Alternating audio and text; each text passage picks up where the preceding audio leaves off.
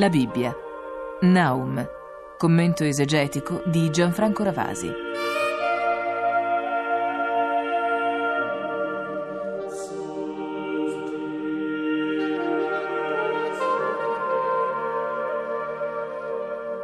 Leggeremo ora all'interno di questa nostra lunga lungo itinerario nelle scritture sacre, leggeremo un libretto molto breve dopo quello di Giona che era altrettanto breve. Anche questa volta di scena è un profeta. Questa volta però è proprio un profeta che scrive in prima persona, che parla e lancia i suoi messaggi, messaggi molto essenziali. Il personaggio in questione è Nahum, in ebraico Nahum, che vorrebbe dire di per sé colui che è consolato, consolazione. Egli era nato nel villaggio di Elkosh, si dice, non sappiamo esattamente dove fosse. San Girolamo lo collocava in Galilea, nella regione settentrionale della Palestina. È un libretto che è centrato tutto su un evento. La distruzione della capitale assira Ninive, quella capitale che era al centro, tra l'altro, in maniera positiva in quel caso, al centro del libro di Giona. Qui invece è vista come la tradizionale nemica di Israele che cade nel 612 a.C. sotto i colpi del re dei Medi, Ciassare, e di Nabopolassare, il fondatore della dinastia neo-babilonese. Siamo quindi grosso modo alla fine del VII secolo, se Ninive crolla nel 612 a.C. Quindi si ha la possibilità di datare l'opera del profeta Nahum. Il centro della predicazione di questo profeta è costituito comunque da un canto, un canto che è dedicato proprio alla rovina di questa città, ma soprattutto della grande superpotenza che è la Siria. È una lamentazione sarcastica che avremo occasione di leggere successivamente. Oggi a noi è destinato il capitolo primo, leggeremo solo questo capitolo. Il capitolo primo è una cosiddetta composizione alfabetica, cioè ogni distico, ogni due versi, ogni distico inizia con una parola che comincia con la lettera dell'alfabeto ebraico in successione.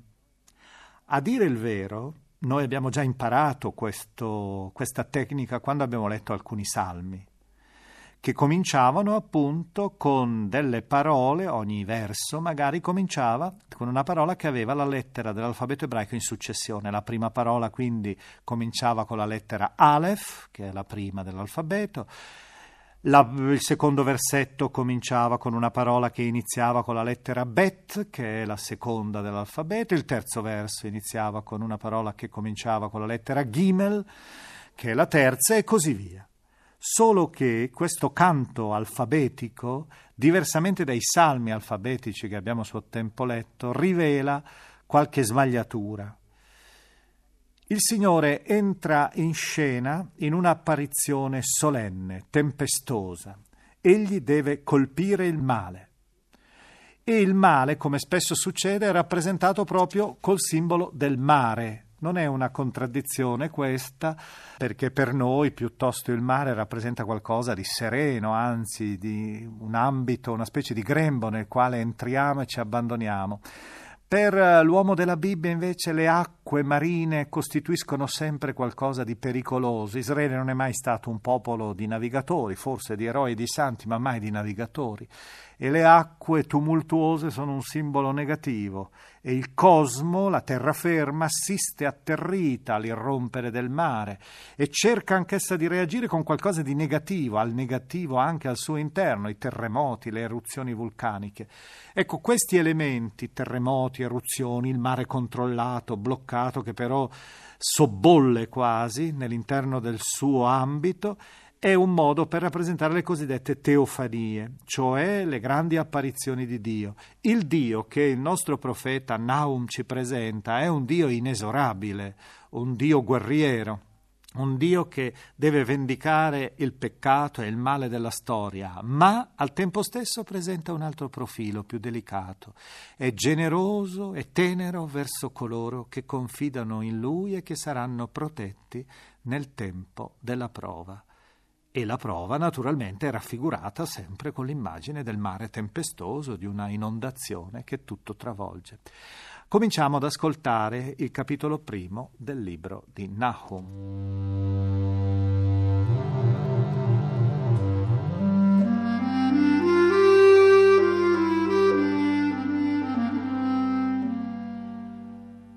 Oracolo riguardante Ninive, libro della visione di Naum da Elcos.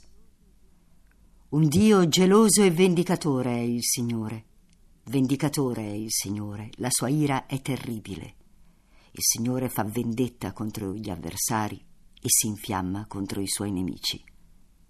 Il Signore è lento all'ira, ma grande in potenza, e nulla lascia impunito. Nel turbine e nella tempesta è il suo cammino, e le nubi sono la polvere dei suoi passi. Minaccia il mare ed esso si asciuga fa seccare tutti i corsi d'acqua. Basan e il Carmelo inaridiscono e la vegetazione del Libano appassisce. Davanti a lui tremano i monti e le colline vacillano. La terra si scioglie davanti a lui, come pure il mondo e i suoi abitanti. Davanti alla sua collera chi può resistere? Chi può affrontare il furore della sua ira? La sua collera divampa come il fuoco e le rocce si sgretolano davanti a lui. Buono è il Signore per chi confida in lui, una fortezza nel tempo dell'assedio. Egli ha cura di chi confida in lui quando l'inondazione avanza. Stermina chi insorge contro di lui e insegue i suoi nemici fin nelle tenebre. Che cosa tramate voi contro il Signore? Egli farà andare a vuoto le vostre trame. Non sorgeranno due volte i suoi avversari, ma saranno distrutti fin dalle fondamenta, saranno annientati come spine e saranno divorati come arida paglia. Da te è uscito colui che trama malvagi disegni contro il Signore, un consigliere malvagio. Così dice il Signore. Anche se sono potenti e numerosi, saranno falciati e spariranno. Ma se ti ho umiliato, non ti umilierò più. Ora io spezzo il suo giogo che ti opprime, infrango le tue catene. Ma contro di te ecco l'ordine del Signore. Non sarà più ricordato il tuo nome, dal tempio dei tuoi dei farò sparire le statue scolpite e fuse, renderò il tuo sepolcro ignominioso, perché sei maledetto.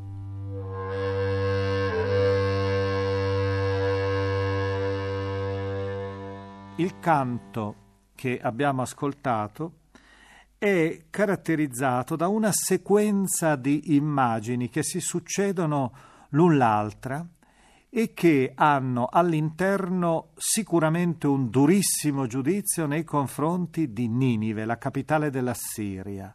Il titolo stesso che è stato imposto a questo capitolo successivamente suona così, l'avete sentito, oracolo riguardante Ninive. E Ninive la capitale della Siria, come sappiamo, la tradizionale avversaria di Israele, l'avversario orientale, mentre l'Egitto era l'avversario occidentale. I nemici di Israele, dice, saranno consumati come attraverso un clamoroso, colossale incendio e il re Assiro viene interpellato direttamente e a lui si dice quale sarà il suo tragico destino, la sua tomba sarà profanata, la dinastia sarà estinta, il culto idolatrico che egli praticava sarà abolito.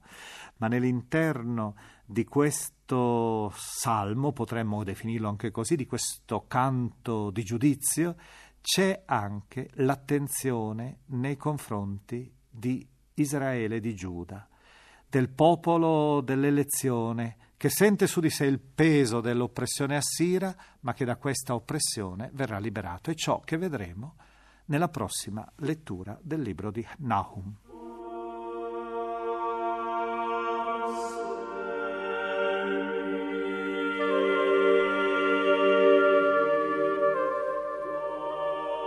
Abbiamo trasmesso La Bibbia, Naum, commento esegetico di Gianfranco Ravasi. Lettura di Maria Brivio.